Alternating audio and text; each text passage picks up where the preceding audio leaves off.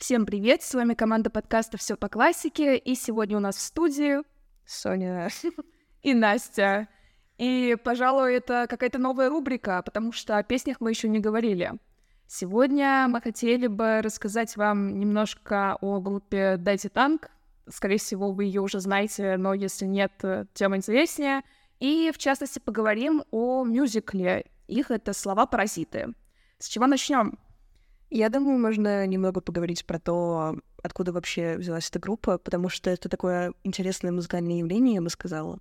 Вот, но вообще э, фронтмен этой группы Дмитрий Мажухин, ну, наверное, тот, кто увлекается, тоже знает его. А, много в своих интервью говорил, что они начали в 2010-е годы в основном работать.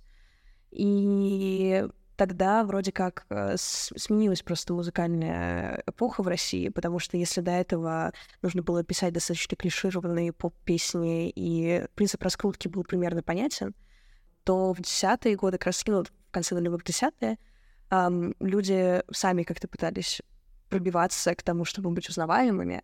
И Дайч Танк в этом плане интересная группа, потому что у них не было никакого ни промоутера, никого. Это ребята из э, колонны, которые в какой-то момент э, записали э, песни на диктофоне, выложили их в интернет. И не то чтобы к ним сразу пришла какая-то мировая популярность, а, вот, но это как-то постепенно начало происходить. Мне кажется, можно про это.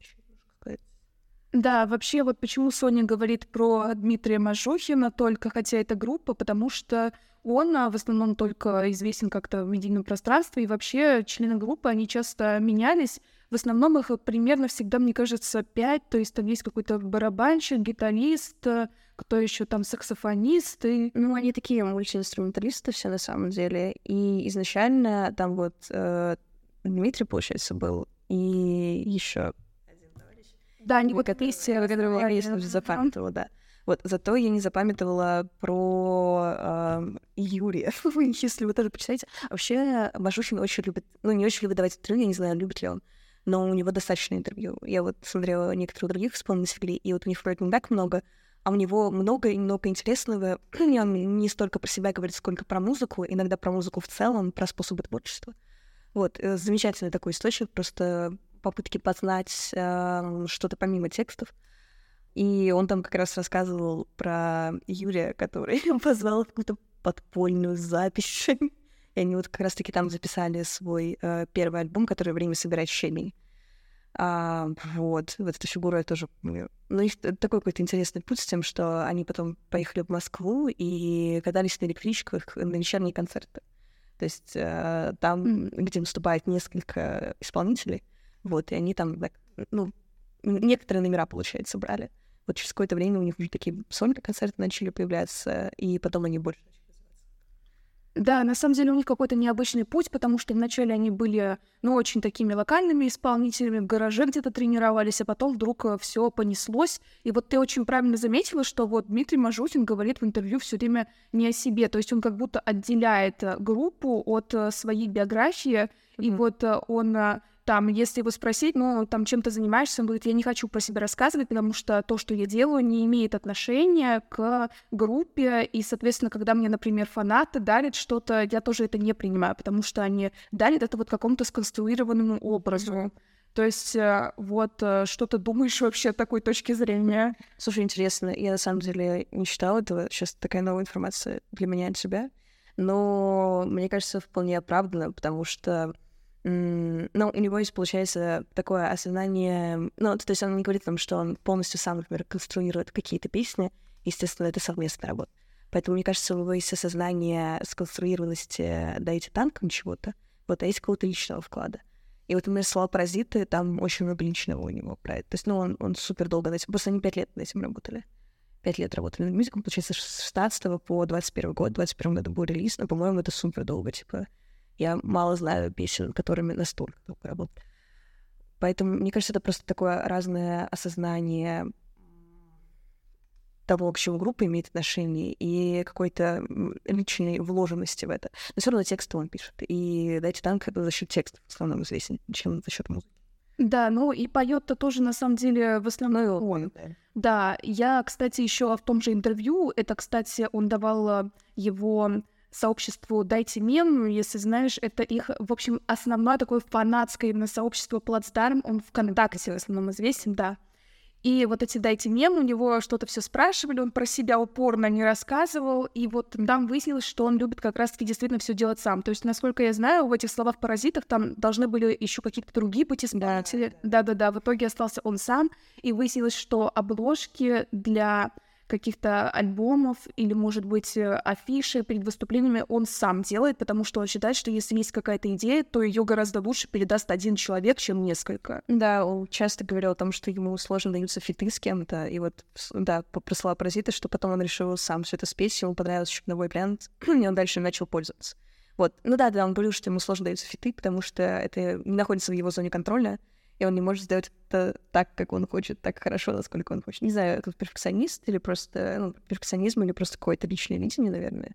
Вот, наверное, что-то между. Думаю. Ну, да, наверное, что-то между. Но вообще он о себе достаточно хорошего, мне кажется, мнения, потому что он говорит, что постоянно он а, выверяет, где как лучше спеть, где как лучше интонацию применить, поэтому он так скептически немножко относится к каверам на свои песни. Он говорит, а как я должен реагировать, собственно, мне просто спасибо сказать или что? Но говорит, да, иногда я вижу, что кто-то лучше проинтерпретировал то или иное место, и, соответственно, да, я могу это использовать как идею. То есть вот, например, к фанатам он относится так. То есть если видит, что там нарисовали, условно говоря, его, он подумает, ой, какая крутая техника. Только если так, они что, вот спасибо, за мной там мчатся и берут автографы. Ну да, тоже интересное восприятие. Возвращаясь к тому, что ты говорила просто про то, как он скрупулезно и выверенно пишет тексты, Действительно, я тоже у него читала, что он подчеркивает э, в написанном красным те места, которые считает неудачными, и постепенно избавляется от них, подбирая новые, для того, чтобы, ну, в конечном счете этих мест не осталось. Получается, текст был полностью удачный. Вот такой гумилевский метод немножко, кстати. Но при этом тоже очень интересно, э, мне кажется, в этом сохраняется какая-то полярность внутри него, ну, в смысле, внутри творчества. Когда он говорил о том, что... Ну, это было в контексте того, что он уволился с основной работы, и заниматься только музыкой. Он говорил про то, что очень важно не терять ритм жизни, расписание, общаться с разными людьми, потому что если ты будешь общаться только с музыкантами, то ты будешь писать только про то, как ты пишешь музыку, и нужно уметь с обывательской точки зрения слушать музыку. Он говорит, что всегда гордился тем, что может это делать. И получается, что вот у него даже лирический субъект э, — это такой герой всегда, он достаточно обычный, среднестатистический, ничем не примечательный. Ну, в песне «Люди» это, например, хорошо чувствуется, и во многих других в целом тоже. И он, например, говорил часто, что не читает очень много, то есть он практически не читает, потому что это уже такое искусство с примесями, получается, а не чисто твое внутреннее искусство. Вот. Хотя у него тоже много разных отсылок есть. И получается, что у него какая-то совершенно очень, не могу сказать, что гениальная, но очень хорошая, интересная работа с текстом, игра слов. Вот в словах проситых это просто пруд правда, этого очень много, это замечательно совершенно но при этом он говорит всегда, что, ну, такое среднестатистическое что-то. И, типа, обывательская точка зрения. Не знаю, интересно это. Да, вообще ты сейчас очень много всего сказала про то, что он подчеркивает что-то красным. Это для меня новая информация, я об этом не слышала. Да, но вот а, про то, что он а, старается писать просто о жизни, что-то вот такое среднее статистическое. Да, это я в его интервью тоже вычитывала, что вот а, у него спрашивают, а вы вообще под аудиторию-то подстраиваетесь? А он говорит, ну да, как же, вот есть э, у нас э, большое ведро, а мы песок э, в этом ведре, условно, и мы принимаем там какую-то форму, иначе что это будет такое? Мы должны быть в вакууме, условно, чтобы ни под кого не подстраиваться. И вот тоже, что они как раз-таки где-то наравне с обычным обывателем, с этой престарелой молодежью, как часто именно целевую аудиторию классифицируют, это тоже, мне кажется, он все сознательно достаточно делает. Ну, кстати, насчет целевой аудитории, я не знаю, мне кажется, что у них нет какой-то конкретной аудитории. Ну, в том плане, что это не сделано там для вот тех людей или тех людей. Это, ну, в целом сделано для тех, кто откликается, наверное, внутреннему миру, так скажем. Ну, да, наверное, тоже, потому что я как-то находила комментарии, что вот э, условно кто-то там нашего возраста, условно там лет 18-20 э, слушает э, то, что записывает вот Дмитрий Мажухин, и мать этого человека тоже говорит, а вот я на одной волне со своим ребенком, то есть такой день именно встречается. Ну, вообще такой э, разнородный, я бы сказала, в том плане, что, ну, как все исполнители в целом. То есть, например, если взять какие-то ранние, ну, более ранние тексты, они могут показаться не такими близкими. а вот э, что-то другое может, наоборот, выстрелить. Ну, в общем, это такая музыкальная вещь, которая общая, скорее, не касается конкретно этой группы. Вот, ну, что по-разному может быть. С разной целевой аудиторией что-то может выстрелить, что-то нет. Да, ну, а вообще вот э, интересно, что когда его спрашивают про известность, э, вот э, Дмитрий Мажухин, он отвечает все время, что он к этому не то чтобы стремится, и что он хочет, по крайней мере, чтобы был известен его продукт, а не, допустим, сама группа и он да, и вот, э, я не знаю, вижу здесь что-то такое бартовское, что вот из-за пера писателя вылетает какой-то текст, и этот текст делается самостоятельно, вот где-то там разлетается в пространстве. Ну да, да, вполне возможно, что такое. Да, и в общем-то, он еще говорит, что если бы я сразу там условно был известен, то к чему было бы стремиться, непонятно. А так потихоньку все, аудитория растет и растет. Ну, в общем, его устраивает то, что сейчас э, происходит. Да, как вы, наверное, могли понять, это не кто-то такой супер попсовый, если вы не слушали еще Дайси Танк, да, а это не новый Моргенштерн, а здесь все совсем по-другому функционирует. Ну, не знаю, очень сложно, кстати, вот про попсовый «Сдайте танк». Но это такая какая-то отдельная тема. Мы собрались про слова паразита говорить, и уже полчаса говорим про Дмитрия Важухина. А, ну, в общем, это забавно, потому что я, например, впервые про эту группу услышала году в 20-м, получается, три года назад. И, насколько я заметила, они только начинали набирать популярность в таких там подростковом, молодежном, наверное, круге, потому что когда я спрашивала людей вот еще в 20 году, то есть, ну, знаешь, знаешь ли ты эту группу, знаешь ли ты эти песни, um, многие говорили, что не знают. Зато потом, внимание, год спустя, типа вот 21 год, я приезжаю в Москву, и это нормально. Ну, то есть на всех квартирниках поют там «мы», или «утро», или «маленький». Это такая база-база становится. И вот сейчас это прям, не знаю, там, знаете, люди с гитарами собираются, там играют, не знаю, Цой, Земфир, ну, дайте танк. Вот, хотя казалось бы. Поэтому такое что-то удивительное, потому что, ну, как э, с любой известностью приходит попсовость в любом случае. Вот. И есть определенный набор песен, которые вроде как считаются достаточно попсовыми популярными, Хотя они могут, ну, это не, не, не исключает того, что они хороши, э, отлично сделаны, например, да, и э, просто многим откликаются, поэтому они популярны. Вот. Но при этом остается огромный пласт чего-то такого загадочно неразгаданного пока, которое не находит отклика просто. Поэтому так своеобразно, мне кажется, с попсовостью. То есть, с одной стороны, они популярные, но популярные вот чем-то более поздним, а ранее не остаются. Да, ну нам тут в студии подсказывают, на самом деле, что Дайте Танк завирусились во время ковида в ТикТоке. Не знаю, насколько это правда, потому что я там э, не сижу, но в общем... Это просто... Да. Да, престарелая молодежь. И, в общем-то, знаете, в любом случае я встречала такие варианты ЕГЭ, которые сделаны на основе текстов песен как раз группы «Дайте танк». Это выглядит достаточно комично, но тоже вполне себе путь для популяризации группы. Вот.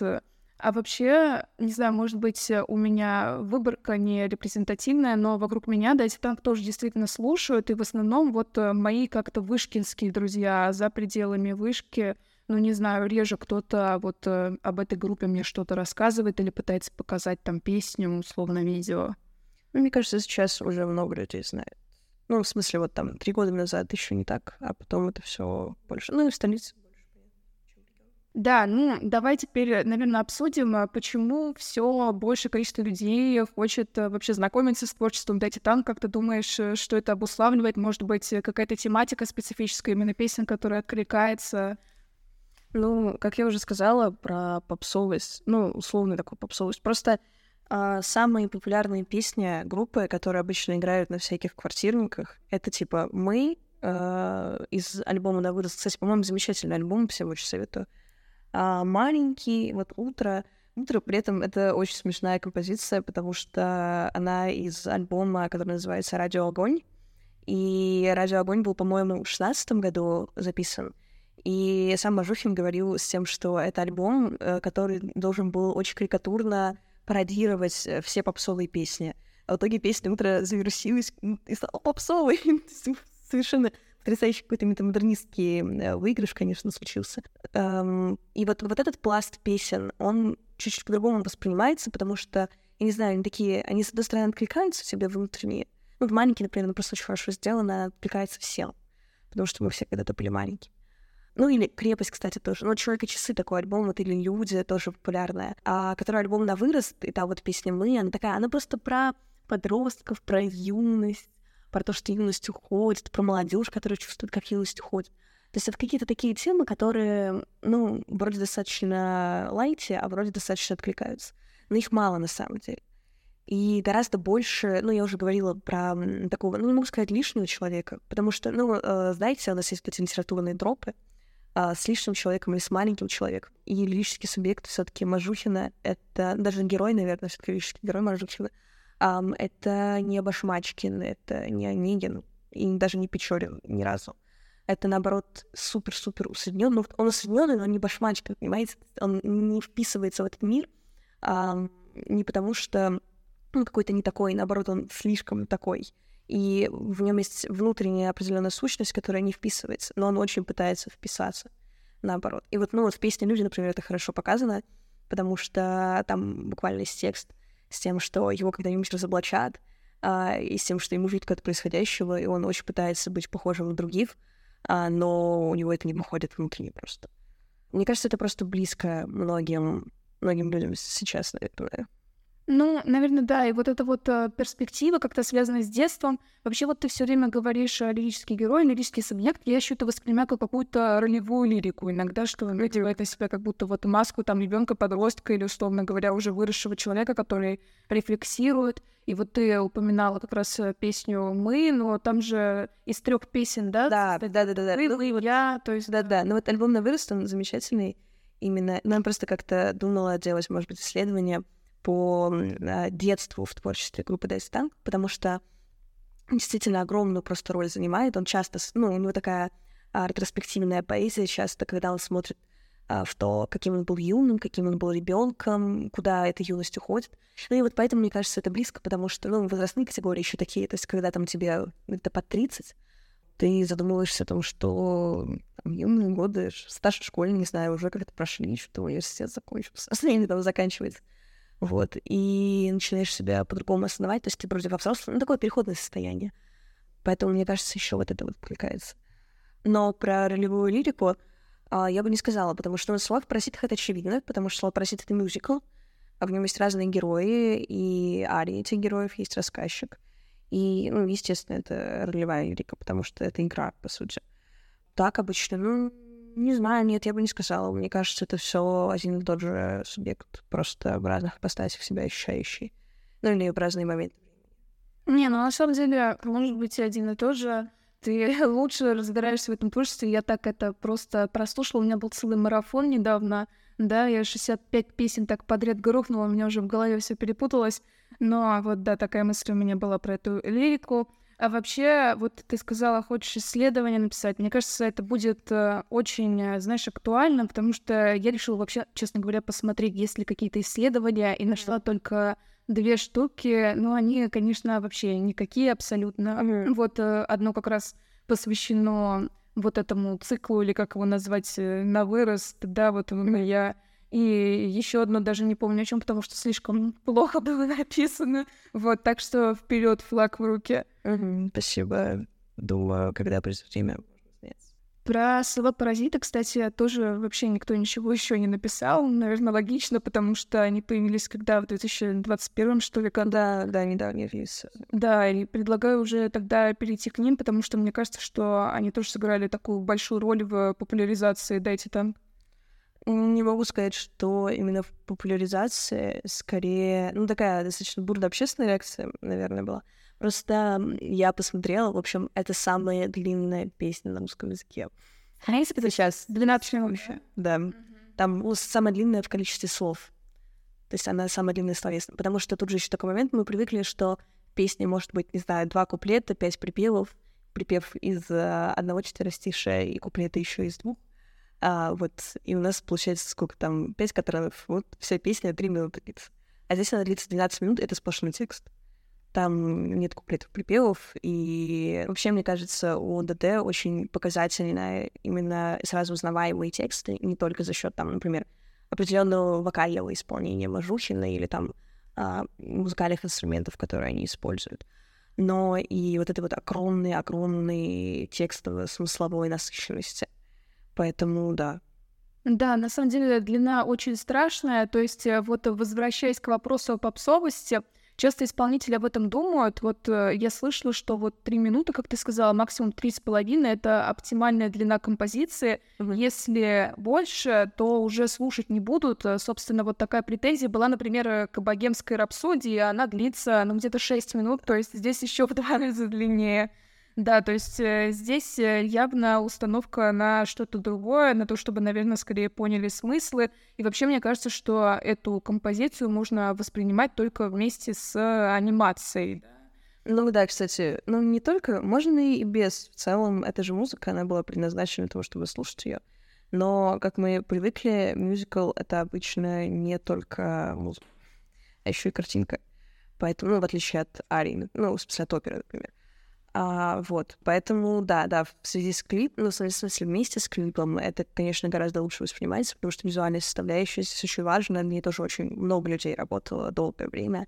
Там разная стилистика у каждой арии, общая стилистика тоже другая. В общем, ну, это погружает, так я бы сказала. Да, меня, кстати, умилило, что там а, написано «Сделаю при поддержке школы дизайна Ньюпше». Думаю, вот, горжусь, что у нас тоже да. помогает А там просто одна девочка, которая закончила дизайн вышки работала над арией какой-то, не помню. А, видите, так, есть, э, значит, коллеги женщины все таки потому что это одни мужчины, я смотрю, вот так... Нет, нет, нет, вот э, дизайнеры, которые рисовали клип, там много женщин, по-моему, четыре из шести. Ага. Вот, э, поскольку ты в основном а, занималась э, прямо прицельно словами-паразитами, теперь, наверное, я буду в роли такого, ну, надеюсь, не очень злого человека, который берет интервью, да, и вообще, вот э, мне интересно, ты когда занимался анализом, ты обращал внимание в основном именно на текст, или ты как-то сопоставляла это с анимацией? Я, конечно, сопоставляла это с анимацией. Но я бы, честно говоря, сказала, что анимация здесь скорее вторична, чем текст. Потому что если мы просто посмотрим клип без звука, мы ничего не поймем, к сожалению. Ну, прям практически вообще ничего не поймем. Ну, там что-то лес, животные какие-то бегают, психоделика потом что-то умри все. Ну, вот как-то так. И ты думаешь, почему? Ну, вообще ничего не понятно. Короче, 20 минут просто какого-то сюра.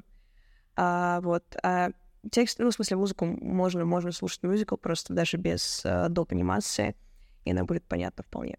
Поэтому, конечно, если выставляла, просто, мне кажется, в идеальном формате это сложно будет провести. Ну, то есть надо показывать. Я вот когда веду семинары, например, вот по сламбразитам как раз-таки, мне нравятся лекции, потому что это неинтересно. И монотонно получается. А вот семинары, наоборот, как раз э, очень даже круто заходят. И вот там можно взаимодействовать с клипом тоже. То есть мы смотрим какие-то кадры, разбираем фрагменты. Вот, да, так что получается. Да, ну здесь, наверное, особо с фрагментами не получится, но все-таки надо как-то понять, кто у нас э, герои. Давай вот э, кратко, то есть в чем, как ты видишь смысл, если он вообще такой один глобальный, и как на него работают вот э, три основных героя, вообще кто они, которые представлены вот у нас здесь в словах паразитов. Угу.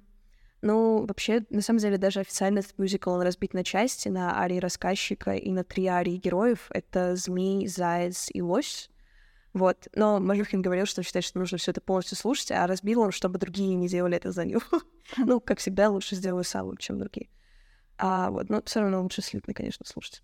А, сюжет, если очень кратко пересказывать, э, примерно такой. Рассказчик говорит о том, что жил себе лес, не то жил, все было там хорошо, такая идиллия совершенно. А потом появились слова про это.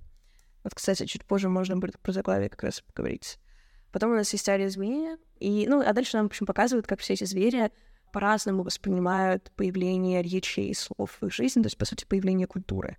Потому что человеческая цивилизация выросла из языка. Вот, язык — это так база нашего культурного сознания, так скажем.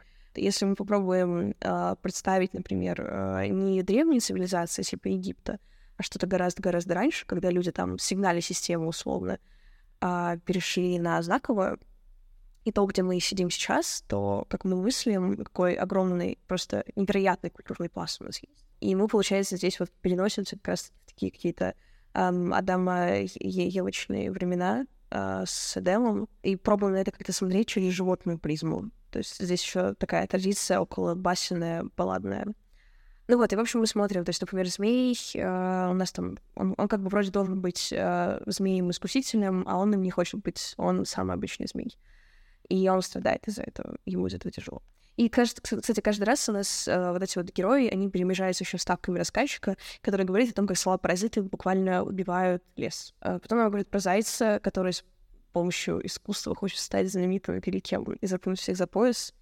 Но он такой графоман получается.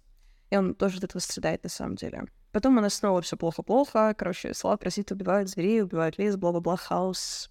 Потом Ария Лося. Лось, он такой обыватель.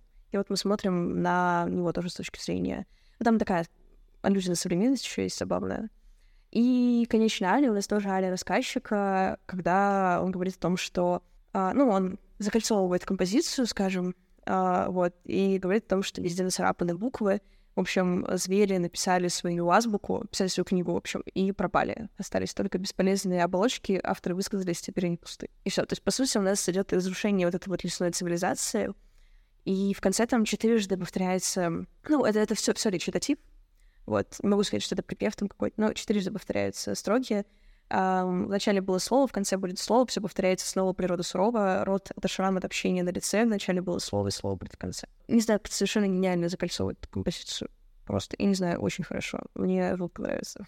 Да, и все эти гениальные религиозные вообще отсылки какие-то библейские. Вот, э, ну вообще, что можно понять э, вот э, из этого развернутого а, монолога такого прямо а, с прицельным таким анализом детальным, что слова паразиты здесь, вот да, вернемся к заглавию, это не э, ну типа, там я хотела сказать, ну типа, а это вот э, именно что у нас есть э, слово как э, концепт, до этого не было его в принципе, то есть вот как появление речи, там, ну, письменность здесь, постоянно какие-то вот эти символы все показываются, они несут какое-то разрушение, то есть это не те слова-паразиты, к которым мы привыкли сейчас. И вот часто люди пишут, что до того, как они прослушали эту композицию, они не знали, что там на самом деле, значит, тире, а не дефис а, тоже. Ну, там же такая словесная игра получается, потому что, ну, в оригинале там стоит дефис все таки тире в тексте иногда появляется, иногда тоже дефис, ну, в общем, там,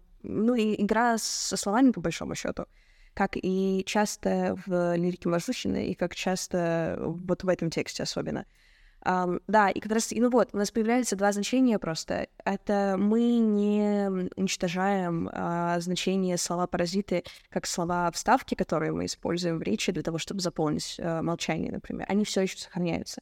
Но при этом у нас есть слова паразиты как буквально паразиты. То есть слова приравниваются через тире, по сути, они приравниваются к паразитам, и паразиты, они же... Вот это просто очень красивая метафора, мне кажется, потому что паразиты, они изнутри уничтожают человека. И, ну, не человека, а животное, любое живое существо. И эти слова, они также пробираются к животным внутрь и уничтожают их изнутри. И это очень хорошо. Кроме того, слова паразиты — это же такая считается бедность речи.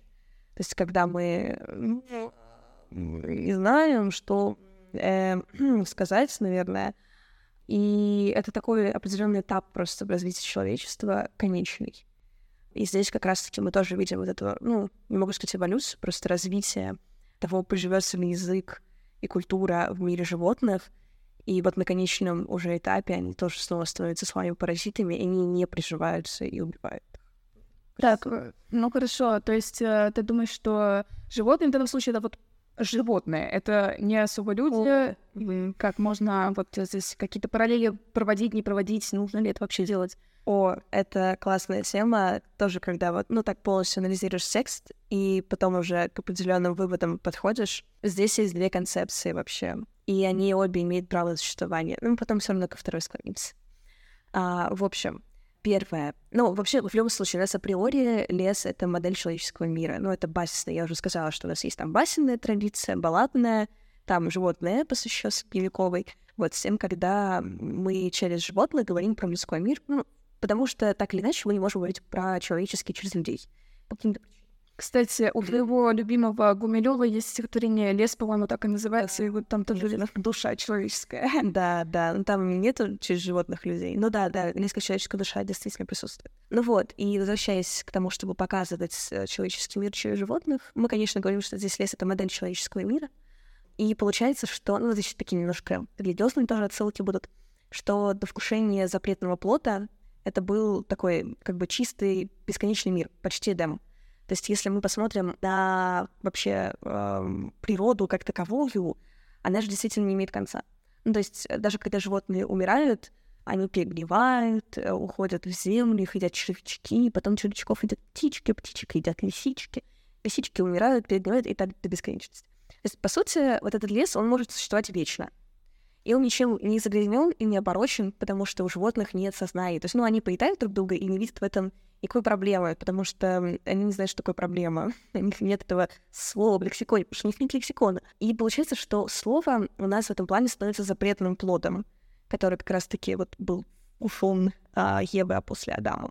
А вместе со словом у нас а, появляется мораль, и появляется ну, культура, с культурой появляется мораль, это уже сильно усложняет э, систему взаимодействия. Ну так вот, и у нас, получается, есть две модели в таком случае. Так вот, первая концепция — это противостояние человека и природы. То есть человек как разрушительное начало, природа как созидатель. Я уже говорила, что природа бесконечна, это цикл природный, а, вот он как раз-таки соседает, а человек приходит к разрушению. То есть природа сама по себе не может что-то разрушить. Только человек. Даже слово, которое вот в конце концов убивает этот лес — это чисто человеческая вещь.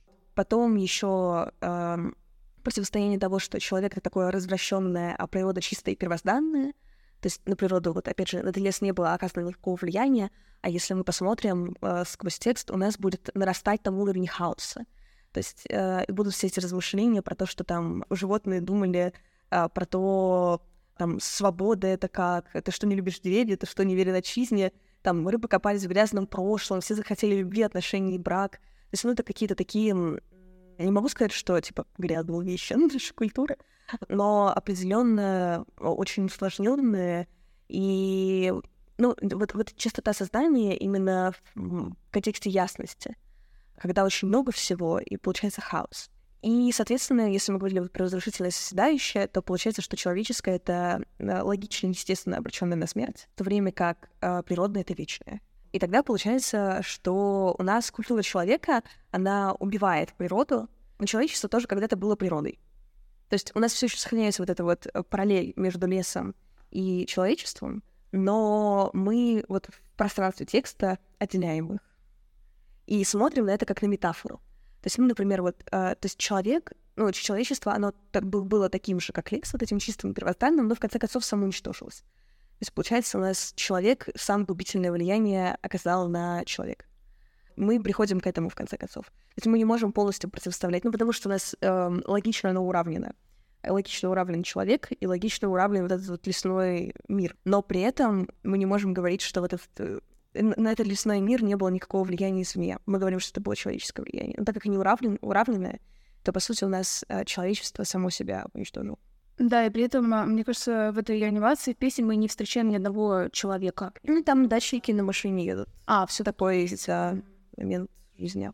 Но опять же, там, когда вот вначале тоже в семинарах всегда закидываю удочку, вот, смотрите, там дачники проехали по кустам, зацепились, что-то там у них выпало из машины, может быть, они занесли слабо этот лес. Типа, как вы думаете? И мне там ребята, ну, лет по 13, да, 13, наверное. Вот они такие, ну, довольно верно. типа, ну, такая привычка у нас есть противопоставлять, типа, человеческое и природное начало. Ну, в литературе часто тоже, в культуре в целом. Они такие, ну, да, довольно верно. Потом мы как-то с ними рассуждаем, это все, мы приходим к тому, что, ну, вообще-то все эти герои, они такие очень люди, и это просто, ну, так, так сказать, э, альтер эго их, не знаю, амплуа. И они такие, ну нет, нет, все таки наверное, тоже. Да, ну, а вообще, кстати, вот э, интересно, что тут очень много всего, как вы уже, наверное, могли понять, дорогие слушатели, связано, да, именно вот э, со словами. Я решила просто взять э, песню и закинуть в текстовый анализатор Voin Tools. Хотя не то чтобы я там лематизировала все, приводила к начальной форме, но просто решила посмотреть, каких слов много. И вот много как раз-таки все, которые связаны с речью. То есть там ария, буквы, общение, рассказчик, припев, стихи, род, э, как то, что воспроизводит эти слова. То есть там вся песня из этого состоит, и сами животные даже реже упоминаются. Да, что интересно. Да, да, это правда. Так вот, ты сейчас сказала как раз здорово про а, разные слова. Это такой э, лингвистический метод литературоведения совершенно потрясающий, и здесь совершенно отлично работающий. А если мы будем смотреть на лексическое наполнение текста разных героев здесь, то заметим такую интересную картину, связанную с тем, что, например, вот у рассказчика у него достаточно разный язык. А, ну здесь очень много игры слов, конечно, всяких отсылок алют. Вот, ну, вот, в общем, у рассказчика очень разный язык. То есть у него там есть современный язык, вроде того, что да, в пищевой цепочке нет места для аномалии. Такой научный достаточно. Um, там какие-то просторечия тоже иногда случаются. И встречаются, в смысле. И это получается такой синтез, комплекс. Я не знаю, обычный, вот тоже усредненный получается рассказчик. Зато если мы посмотрим на змея, то у змея интересное противоборствующее сочетание устаревших, ну, не устаревших слов, но, по крайней мере, вышедших из употребления, а там историзм, по большому счету. Такие как там, например, «не смей во мрак», там «весь лес погружаю во мрак», люди так сейчас не говорят. А, или там «пожалей, пощади, умоляю, меня отнюдь не этому учили», там «презираю лезть на гибель, будь тебе бездны». И при этом у него есть суперсовременные слова. Как в дискуссию вступил с добычей, с оппонентом, разные виды, там травли с обоюдного согласия. То есть это что-то суперсовременное. И получается, что это как раз-таки разоблачает этот внутренний конфликт змея. Ну, кстати, змей, по-моему, здесь самый интересный персонаж, мне больше всех нравится. Ну, тогда чуть-чуть к рассказчику вернусь. Ну, наверное, ну, там мало чего можно сказать просто по нему. Да, ну, как раз таки, да. Разнообразная ли? Да, да, ну, это слова паразиты в основном, да. Ну вот, в общем, у змея, просто когда мы думаем, о, давай сейчас с тобой будем играть в семинарскую игру, когда ты думаешь про змея в литературе культуре, какой теперь образ? Но грехопадение Адама и Ева, змеи, конечно. Естественно. Какие у нас еще есть образы с змеем связаны? Ураборос. Отлично. И, ну, еще третий есть э, такой, такой околомедицинский, мудрость. А, ну понятно, змея чашка. Да, да, да, да, да, да. Здесь это не совсем будет, а вот, а вот у Урборос здесь отлично подходит, потому что если, кстати, вот это про визуальность, если посмотреть клип, то там он кусает сам себя за хвост. Это много раз повторяется. И тоже потом еще к этому вернусь на секунду. Ну вот, в общем, змеи-искуситель, конечно. А здесь а, у нас буквально текст начинается с того, что, ну, первые несколько строк. Ты под гипнозом, не пытайся пошевелиться, не смей, не отводи глаза, когда перед тобой змей, так-то лучше, не мечтай побеги. Он как будто кого-то запугивает. То есть он говорит, и не пытайся, пош... не отводи глаза, а потом он такой, я искуситель, если что, искусаю тебя насквозь. Искуситель, искусаю. Вот опять же игра слов здесь интересная. И там в конце, сейчас возьму и приглашу тебя, выплюну только постой. Я что, говорю тебе это вслух? То есть это внутреннее его убеждение в голове, которое он пытался сам себе навязать. То есть мы думаем, что он запугивает кого-то извне, а на самом деле он говорит это сам себе. И вот эта строчка, она так безумно его разоблачает, даже комично, когда он говорит там типа «брось, я искуситель». Он как будто очень сильно пытается себя убедить, и получается действительно комично. Но я говорила уже, что главный конфликт его, по большому счету, а, в том, что он должен быть искусителем. То есть у нас появляется, смотрите, у нас появляется речь, до этого змей, ровный парень, э, ползал, кушал зайков, радовался жизни. Ничего не надо было делать. Ну, кушал зайков и жил себе. Отлично, супер, отлично, потрясающе. А тут теперь э, как-то ему нужно разговаривать с ними. То есть, когда ему жертвы вот говорят как раз-таки «пожалей, пощади, умоляю», и он такой не делай так, пожалуйста, зайка, я хочу тебя съесть. И получается, что ему нужно вступать в такое привычное для нас амплуа, но совершенно чуждо ему амплуа, потому что он, если вы тоже, ну, если смотреть на текст, конечно, на слух это не слышно, змей там всегда за главной буквой написан. То есть как змей, искуситель именно, не просто как змея. И здесь, ну, именно змей, не змея, что тоже важно. И получается, что это такой змей шиворот на выворот у нас получается. Мы совершенно не привыкли к тому, что змей хочет быть ровным парнем, который кушает зайков мы привыкли к тому, что он склоняет женщину к грехопадению. Вот это для нас база. А здесь, получается, это переворачивается для нашей головы. Для его головы это не переворачивается. Но то, что появились слова «паразиты», переворачивают его мир в нашу нормальность, а в его ненормальность как раз. И, по-моему, это просто потрясающе, потому что, ну, дальше там это все уходит к тому, что там постепенно слово стало оружием хуже яда. Опять же, яд у нас обычно у кого? Ну, змеи. Змеи, отлично. А здесь, получается, эти слова отравляют самого змея. И он, он такой моралист, по большому счету, вот, а должен быть искусителем. И так ему нужно играть вот по вот этим вот новым правилам, он не может по ним играть.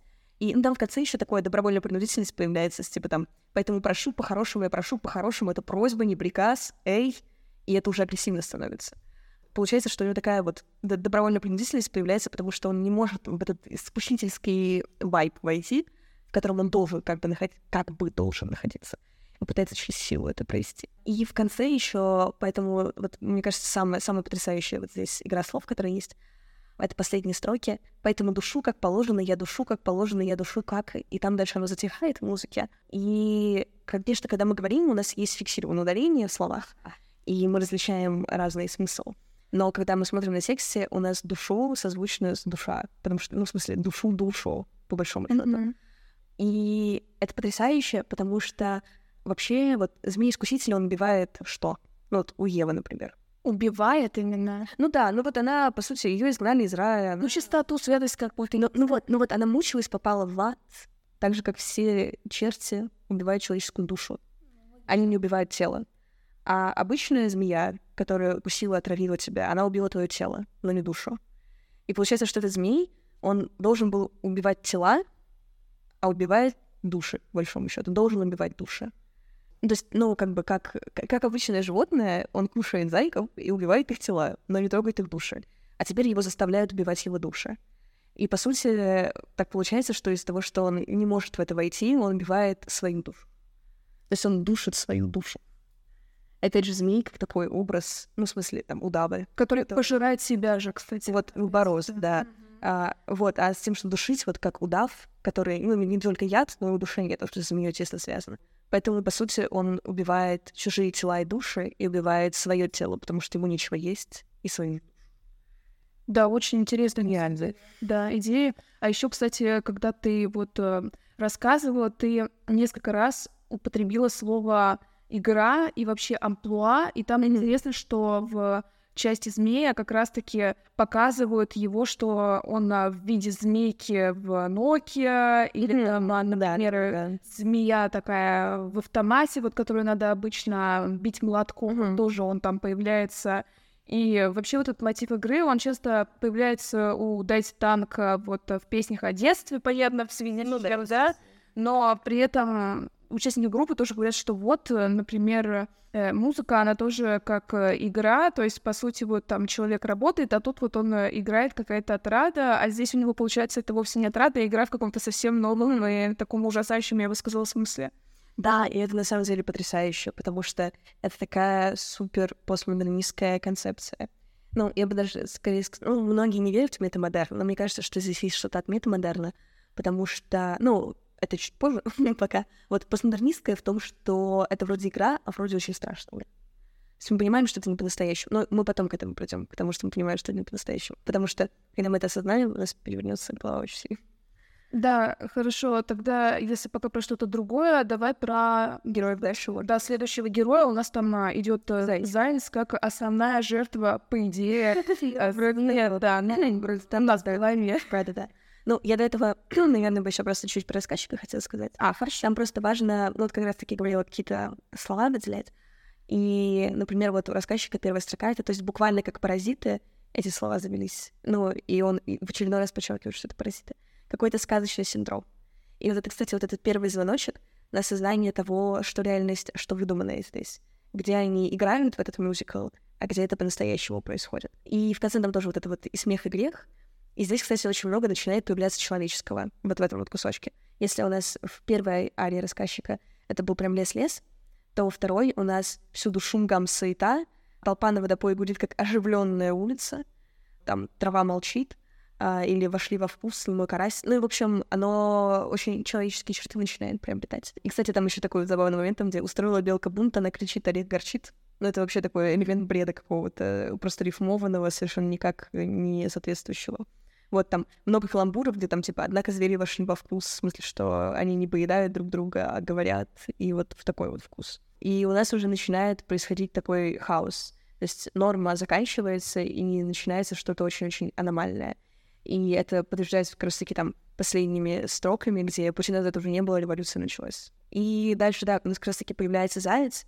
Ну, я уже сказала, что заяц такой типичный графоман, но это очень быстро считывается — но это прикольно начать считывать тоже с речи, с каких-то вставок таких. Тоже на семинарах люблю так делать. Там, например, первое — это нужно найти просторечие слова в тычке. И у Зайца их много. Например, там «Я глаз народа», «Своего рода дорога», или там «Послушай-ка эти стихи». Там, зато читаю, залезая на пень или почку. Короче говоря, пишу стихи о стихах. Ну, то есть, примерно такая решили. Ну, или там, где «Ну, расскажите, аж холодок», «Ну, неужели свято верю», А, но при этом у него там еще параллельно с этим встречаются такие умные термины, которые он использует, чтобы казаться действительно поэтом. Типа там претензии, лейтмотив, диалога нить, серая масса. Вы понимаете, да, все серая масса, но заяц. Заяц. Там конструктивная критика, и метафора. Вот, и моя любимая фраза здесь — это кристаллизация искусства из беспорядка. Это на самом деле очень хорошо описывает вообще всю Арию Зайца, но вот он, когда про это говорит, он совершенно не понимает, что он говорит. Он не понимает значения особо этих слов. Но это понятно. И вот мы сейчас сказали про внешний такой слой, его графомании и разнобоя. Это говорю, все больше и больше хаоса начинает появляться. Вот, мы сейчас сказали про то, как это выражается в тексте, то есть э, словами, словесно э, в форме. А смысловая графомания, ну, например, там, я на шоссе поесть. Ты представляешь, как выглядит шоссе поесть? Я не честно. Не особо. Ну, или там э, просил убегая, как можно убегать по росе. А, вот. И потом он говорит, я наполняю смыслом каждую строчку. То есть до этого у нас он убегал по росе, а теперь он заявляет, что ну, в этом определенно есть очень глубокий смысл. Но это на самом деле очень понятно. То есть его вот эта вот смысловая графомания, ну и форменная, ну, собственно, выражается в форме, это очень-очень понятно, потому что обычно графоманят люди, которые только начинают что-то делать. И, по сути, Зайчик — это такой герой, который всегда был слабым, забитым, затюканным, и его поедали змейки, лисы и прочие другие животные, а он нет. А тут у него появилось буквально оружие, которым он может стать сразу выше всех. Прям одномоментно. То есть все начали говорить, и он думает, что вот если я сейчас стану поэтом, все, все падут ниц просто. Какие там лисы и волки? Вообще нет ничего. Вот, и поэтому, естественно, он в это пытается попасть. Но дело в том, что у них очень резко произошел этот вот то есть у нас много-много миллионный, по сути, период развития речи в культуре и для человечества. У них происходит за какие-то считанные минуты. То есть это супер ускоренный вариант, и поэтому они не успевают все это осмыслить. У них получается безумный хаос еще и в голове. И именно поэтому вот эта вот фраза «кристаллизация искусства из беспорядка» — это то, что Заяц на самом деле хочет, но не может этого сделать. То есть он внутренне этого хочет, но он этого не осознает. Ему, ему еще не хватает времени, не хватает рефлексии с этими словами, и у него куча мыслей в голове, все это кипит. Он хочет это как-то выразить, а он не умеет, получается плохо. Из-за этого плохо, не получается хорошо, не получается по форме хорошо, э, и он не может стать из-за этого лучше, и кичится, и, в общем, у него еще это эмоциональное давление внутреннее, и поэтому внутренне он этого хочет, он этого сделать не может.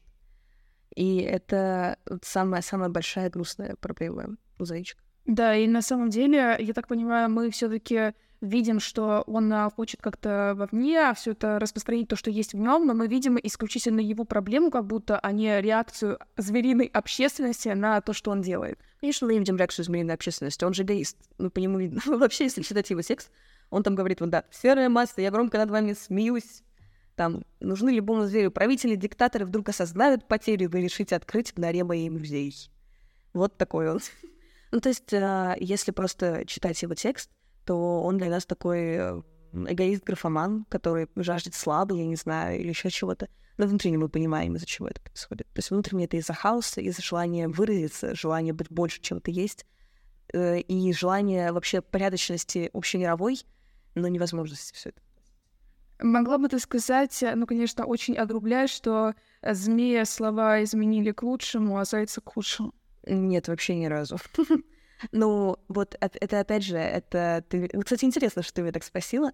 А ты смотришь вот с нашей культурной точки зрения, как мы привыкли в этом жить. То есть для нас, ну, как я уже сказала, образ змеи искусителя — это база. И поэтому, как бы, к лучшему, да, его вроде как к лучшему изменило, да, а графоманство для нас это как-то, ну, близко, же все таки образованные люди, мы это умеем хорошие стихи. Поэтому заяц, который графоманит, это как бы хуже. Но, по сути, нет, это просто убивает их обоих это конфликт и у того, и у другого. Это делает хуже одному и делает хуже другому. Как людей, ну, так скажем, людей, это их не улучшает, не ухудшает. Но как бы никак нейтрально. Как искусство, как любое искусство, как речь, как язык, как эволюция. Это не хорошо, не плохо. Это не делает их лучше или хуже, но это их убивает. Mm-hmm. Нет, ну, может быть, у меня есть какое-то предубеждение к Зайцу еще потому, что я смотрю на это с филологической точки зрения, и то, что там он э, как распинается, но он дико. Да, и вообще мне кажется, что есть в этом какие-то советские штампы, что вот э, встал на пение. Да, ну, раз, естественно, да. Да, да, здесь могут вот, ну да, есть еще третий персонаж, которому полностью уже слова убивает. Да, они на всех, так сказать, влияют, я бы сказала, не очень хорошо. Ну, тоже вот чуть-чуть про рассказчика просто. на секундочку. Там вот время шло, и все дел... былые дела были брошены. То есть, а по сути, ну, то есть дети до этого занимались нормальными делами. Они там, не знаю, размножались, кушали травку, поднимали, ну, вот этот вот бесконечный... Ну, просто если звери перестанут размножаться, кушать травку, умирать, рождаться и еще что-то кушать, то прервется вот этот бесконечный баланс просто природный, когда природа может вечно существовать. Как только зверь это перестанет делать, мир умирает. Ну, то есть так или иначе, рано или поздно, но скатывается к умиранию. И, по сути, они начинают заниматься бессмыслицей. То есть там, а, как быстро все сбегутся об стену метать горошины, а, вот такие тоже фразы появляются. И вот это уже, когда здесь рассказчик говорит, это уже конечная стадия хаоса, потому что, ну, тут буквально вот есть текст, животные начали думать, и это последняя стадия. То есть все, у нас уже дальше невозможно это восстановить. Это совсем точка невозврата. Они, они точно все умрут. Позитивно, согласна. Вот, а почему, да, вот из-за мыслей, все из-за головы, коллеги. так вот, и там дальше тоже еще такая фраза, где магического дара или кары с небес. И ты думаешь, что там дар это все или проклятие. И текст нам очень четко говорит, что это проклятие. Но потом мы можем это в конце по-другому чуть-чуть вывернуть из общего смысла. Но вот пока что вот здесь, ну, рассказчик говорит, что, ну, это проклятие. Потому что вот, их намерения э, благие тонули в голдящем стаде. Вот голдящий стад — это тоже вот эта серая масса, которая обвинял заяц. То есть, по сути, он правильные вещи говорит, просто очень, очень, очень, очень перформатски. Ну и слишком пафосно и самолюбиво. Ну и я уже говорила, здесь, получается, появляется, когда они начали думать, они приходят к эссенциальным вопросам, риторическим абсолютно, там вот где, а свобода это как, что такое справедливость? Потом это уходит в агрессию уже. Ты, там, ты что, не любишь деревья? Тоже бред, казалось бы. От этого уходят деревья, это же лес. Ты что, не верен отчизне? И все. И у нас вот здесь там отношения, брак, патриотизм, короче, какие-то такие философские вопросы, вот экзистенциальные, в котором вообще нет ответа. А, и в конце вот он говорит, что эта экосистема обречена. То есть все, у нас последняя стадия разложения, и вот лось как бы вроде как подтверждение этого дальше идет. Просто про лося не знаю, можно не очень много сказать, потому что он просто суперсовременный человек, и у него такие какие-то современные проблемы в том же плане. Потому что... А, ну, кстати, у него каламбуров много забавных. Например, там неприятно познакомиться. Угу. И лексика там тоже какая-то, мне кажется, в основном современная, да, связанная с психологией, психиатрией. Да, да, да, да, абсолютно. Там, где он говорит э, про... Кстати, вот зато интересно, он иногда там вбрасывает какие-то фразы такие пословичные, типа «молчание даже дороже золота», но видно, что это ему извне навязано. То есть он просто существует в этом мире, поэтому он этого понабрался. Но, по сути, это не его внутреннее что-то. Ну, вообще, вот Лося очень хорошо описывает вот эти строки. Понял я, что Лосю вовсе нечего сказать по теме. Я обыватель, мне бы только поспать и покушать. Вот такой вот Лос. А дальше там вот его проблема в чем? Все решили, размолчу, значит, умею слушать. И вся проблема Лося, в общем-то, в том, что он очень не хочет ни с кем взаимодействовать, ему вообще было очень-очень хорошо жить до этого, и он ничего не хочет говорить. И слушать он тоже их не хочет они очень хотят высказаться. И это, с одной стороны, тоже такой упрек современности, тем, что мы постоянно друг другу жалуемся, и тоже постоянно друг другу вынуждены слушать, и там, терпеть или еще что-то. Тем, что у нас в нашем мире сейчас тоже огромный передоз какой-то информации, которой хочется поделиться. И на самом деле, опять же, тут вопрос в том, что эти звери не просто по фану ему жалуются постоянно, а с тем, что это просто невозможно весь этот хаос одному выносить. То есть, э, ну вот мы только что говорили, что там вот огромный-огромный хаос, много всяких этих экзистенциальных вопросов. То есть ты думаешь, что такое свобода? Как, как ты с этим будешь жить один? Ты, ну, ты не можешь, тебя это убивает, ты хочешь этим поделиться. И вот, ну, вроде как благодатный слушатель молчит, ничего не говорит. ты ему, значит, вываливаешь все это на какой-то, да-да-да. И все, вроде тебе полегче стало. А его это убивает изнутри. И у него тоже есть такая потрясающая фраза, хорошо это описанная. И я смирился не вернуть тишину в чужие мнения во мне осели дни.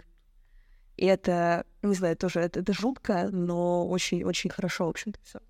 И получается этот хаос от неудавшейся При этом еще с лосем интересно, он там говорит, нигде не скрыться от назойливого хоровода, хоровод тоже такое человеческое. А, что за абсурд вы несете? Что с вами такое? То есть это, это лось, он прям прямым текстом этого говорит. То есть, по большому счету, он тоже неосознанно, так же как заяц, хочет кристаллизовать искусство из беспорядка, лось также неосознанно понимает, что экосистема обречена, что хаос этот просто весь поглощает всех. И это вообще вообще не очень хорошо. А, но он молчит, потому что он такой, вот он обыватель, и он ничего не говорит. И получается, что созидание уже невозможно. Невозможно послушать, невозможно конструктивно сказать, потому что это в душе точка невозврата, возможно, только душ. Такой вот печаль. Да, то есть э, на самом деле он э, вообще, по сути, пассивен, ничего не делает, в отличие от того же зайца, да, и все равно не может как бы в этом мире... А вот интересно, что никто не может ни на что повлиять. То есть змей глобально тоже... Ну, змеи уходят в какую-то жестокость, по большому счету, и тоже это никак не исправляет. А, хотя у него тоже есть вот эта внутренняя интенция сохранить баланс. А у зайца есть внутренняя интенция с искусством что-то сделать, но тоже не может.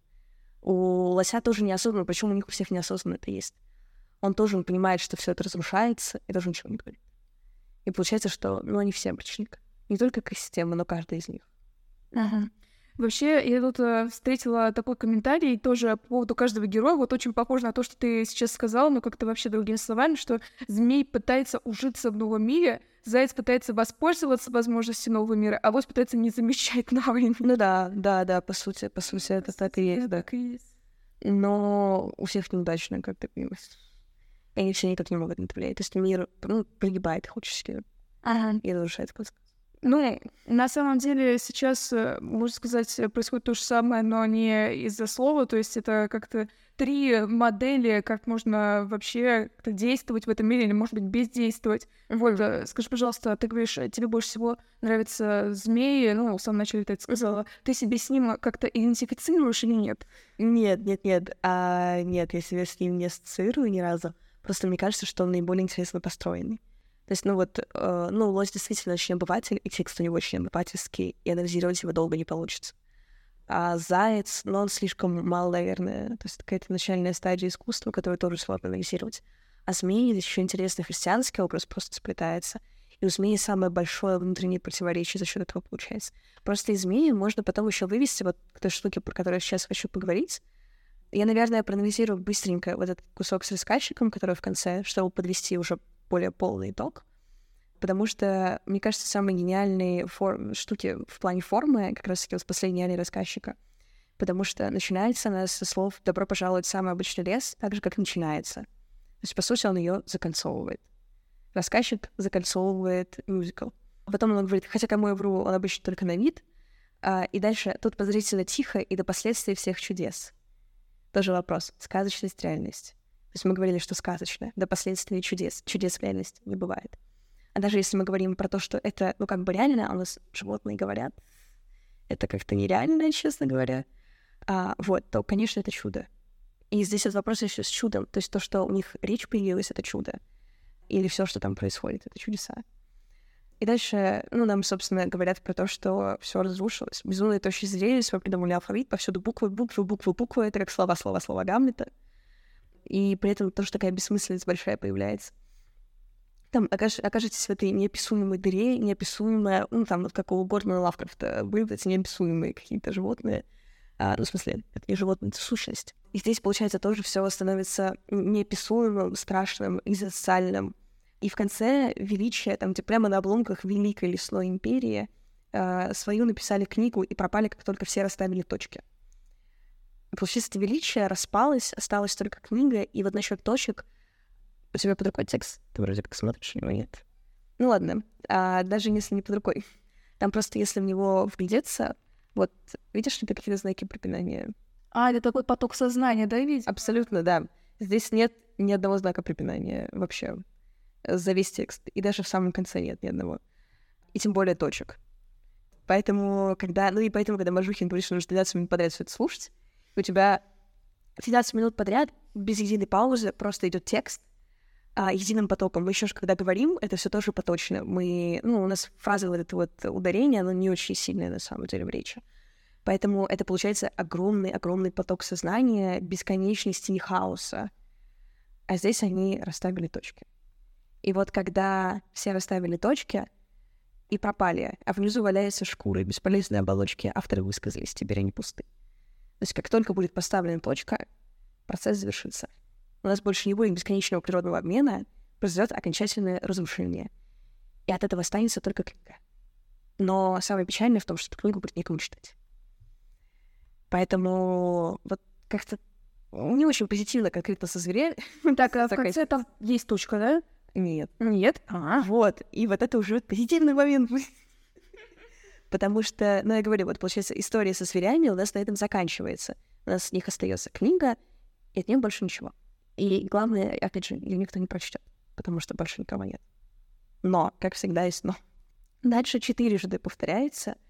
В начале было слово, в конце будет слово, все повторяется. Снова природа сурова. Здесь тоже интересно. Снова природа сурова.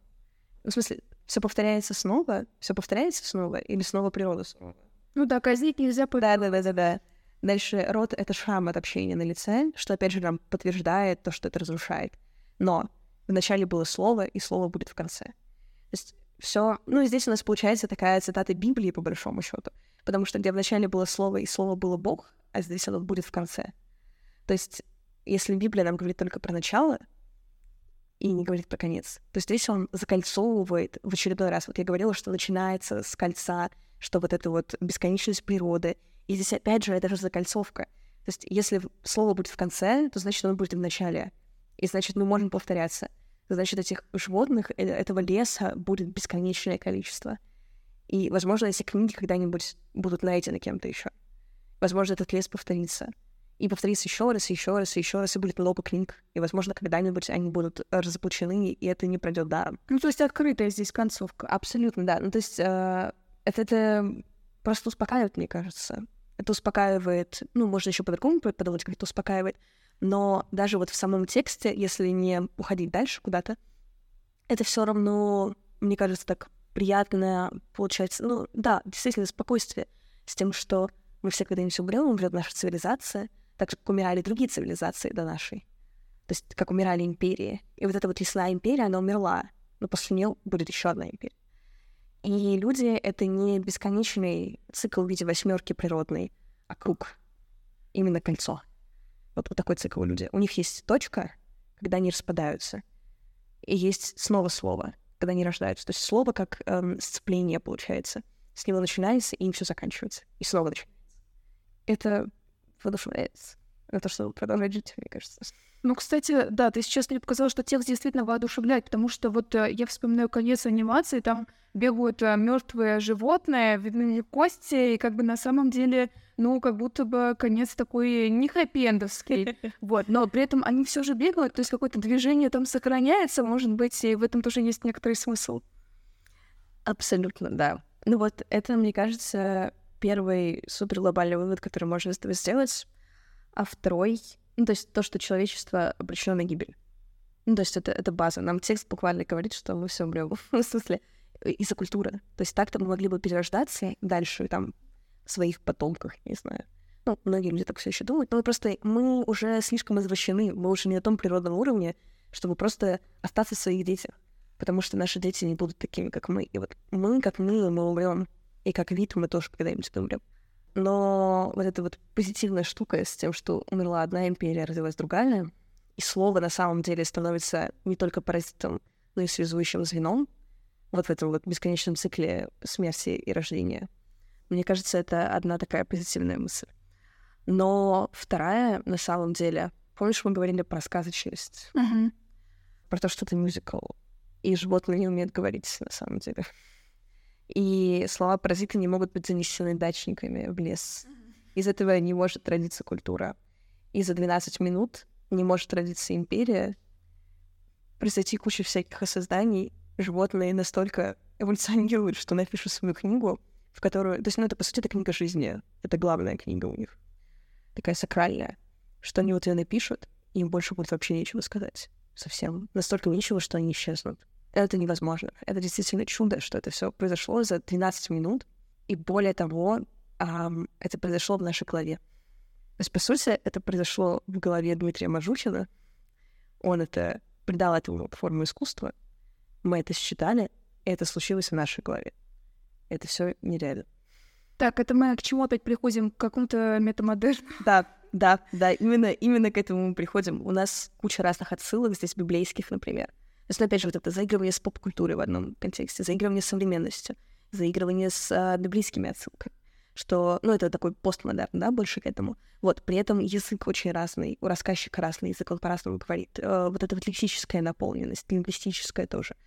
И, ну, да, да, мы приводим, приходим к выводу, что это метамодерн, и что на самом деле не только это выдумка, но все наше культурное сознание, вот про которое я сейчас говорила, которое нас уничтожает, которая позволяет нам писать наши сакральные книги, которая является связующим звеном между павшей империей и родившейся империей. Это все просто выдумка в нашей голове. И это наш итоговый вывод. Да, и, по-моему, это погружается в какую-то огромную экзистенциальность, честно говоря. Ну, осознание того, что, не знаю, начиная от а, какого-нибудь Месопотамии до того, что мы сейчас с тобой сидим в Москве в 2023 году. Вот весь этот огромный-огромный культурный пласт, это на самом деле люди просто придумали себе. Ну, то есть, э, по сути, наша реальность такая же иллюзия, как то, что мы да. что посмотрели. Да, там абсолютно так же. Ну, то есть, вот мы сейчас говорили, что все это выдумка, но наш мир тоже выдумка. Просто, ну, потому что он у нас в голове. И в голове других людей. У нас одна большая общая выдумка на всех. Мы ненормальные.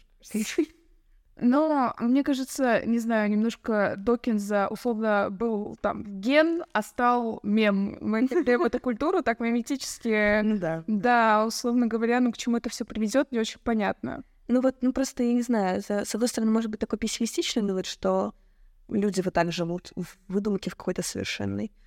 Но, с другой стороны, мы не можем не жить людьми. Ну, мы, мы уже таковы, как, каковы мы есть. И один позитивный вывод из этого именно в том, что умирая, все таки ну, у нас сохраняется этот цикл возрождения природный, на самом деле он сохраняется, просто он приобретает другую форму, а эта восьмерка, она раскрывается в круг. Что как бы перестает быть замкнутой вот здесь посередине, она просто становится такой формой кольца. И второй вывод, ну, не знаю, как вывод, можно сказать вывод, просто, ну, мне, например, это помогло, а, мысль о том, что, возможно, иногда нужно жить не людьми, вот мы живем в нашем огромном количестве информации, в том числе культурной, которая есть у нас в голове. Потому что, ну, вот опять же, мы можем понимать этот текст, мы можем считывать все эти отсылки, потому что у нас огромный культурный бэкграунд. И это давит. Это ежесекундно давит. Это осознание огромного количества информации вокруг. Возможно, иногда нужно пробовать жить не людьми, а просто жить. Ну, вот как животные живут в их чистом мироздании Эдема. Ну, в смысле, не кушать зайков, а там есть травку, а в смысле отдыхать, ну, чувствовать жизнь, там смотреть, как солнышко через листики проходит, как речка. Там чувствовать себя в гармонии с миром. И тогда это поможет нам выпадать из вот этого вот бесконечного хаоса мыслей, которые есть в нашей голове, в голове других людей, и быть вот в этой вот природной, изначальной эдемовской лесной гармонии то есть балансировать. А, это такой совет иногда выпадать из реальности, да? И не совет, но мне кажется, это то, что поможет нам не умереть как животные здесь. Они не смогли выйти из этого круга и вернуться в свое первоначальное состояние. Мы тоже не можем вернуться в первоначальное состояние, но можем попробовать в нем быть. Потому что в любом случае это все выдумка. Можем придумать, что мы в нем. Можем придумать, что мы не в нем. И это поможет спасти нашу Короче, есть честный человек, э, Руссо, да, есть Раволя. Да, да, абсолютно, ну. Да, да, мы, конечно, так э, обсудили замечательный глобальный сюжет и так далее, что даже про детали как-то мне спрашивать уже неловко. Поговорили уже про детали. Да, мне кажется, мы уже все вообще обсудили, и, наверное, только вы, дорогие слушатели, можете сделать для себя какие-то выводы или остановиться и погрузиться в экзистенциальный кризис, да, вот, э, пожалуй, теперь, наверное, осталась только наша традиционная рубрика рекомендации. Да, какие песни, может быть, э, группы Дайте Танк ты бы порекомендовала и почему? А, конкретные песни. На самом деле, мне тоже у них попса всякая ну, которая как, бы, как бы попса.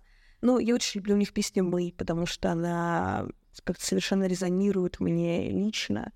Вот. Но я, наверное, я очень люблю слушать э, песни, ну, вообще музыку альбомами, потому что мне кажется, что когда история прослеживается внутри альбома, это очень-очень круто.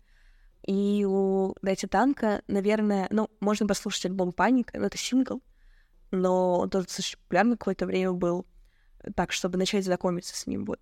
«Время собирать щебень» тоже классный, но нужно какое-то совершенно особое состояние иметь, чтобы его слушать. Поэтому даже не знаю. Там обложка, кстати, интересная. Там коробка из-под конфет, пара конфет и сигареты затушенные в нем.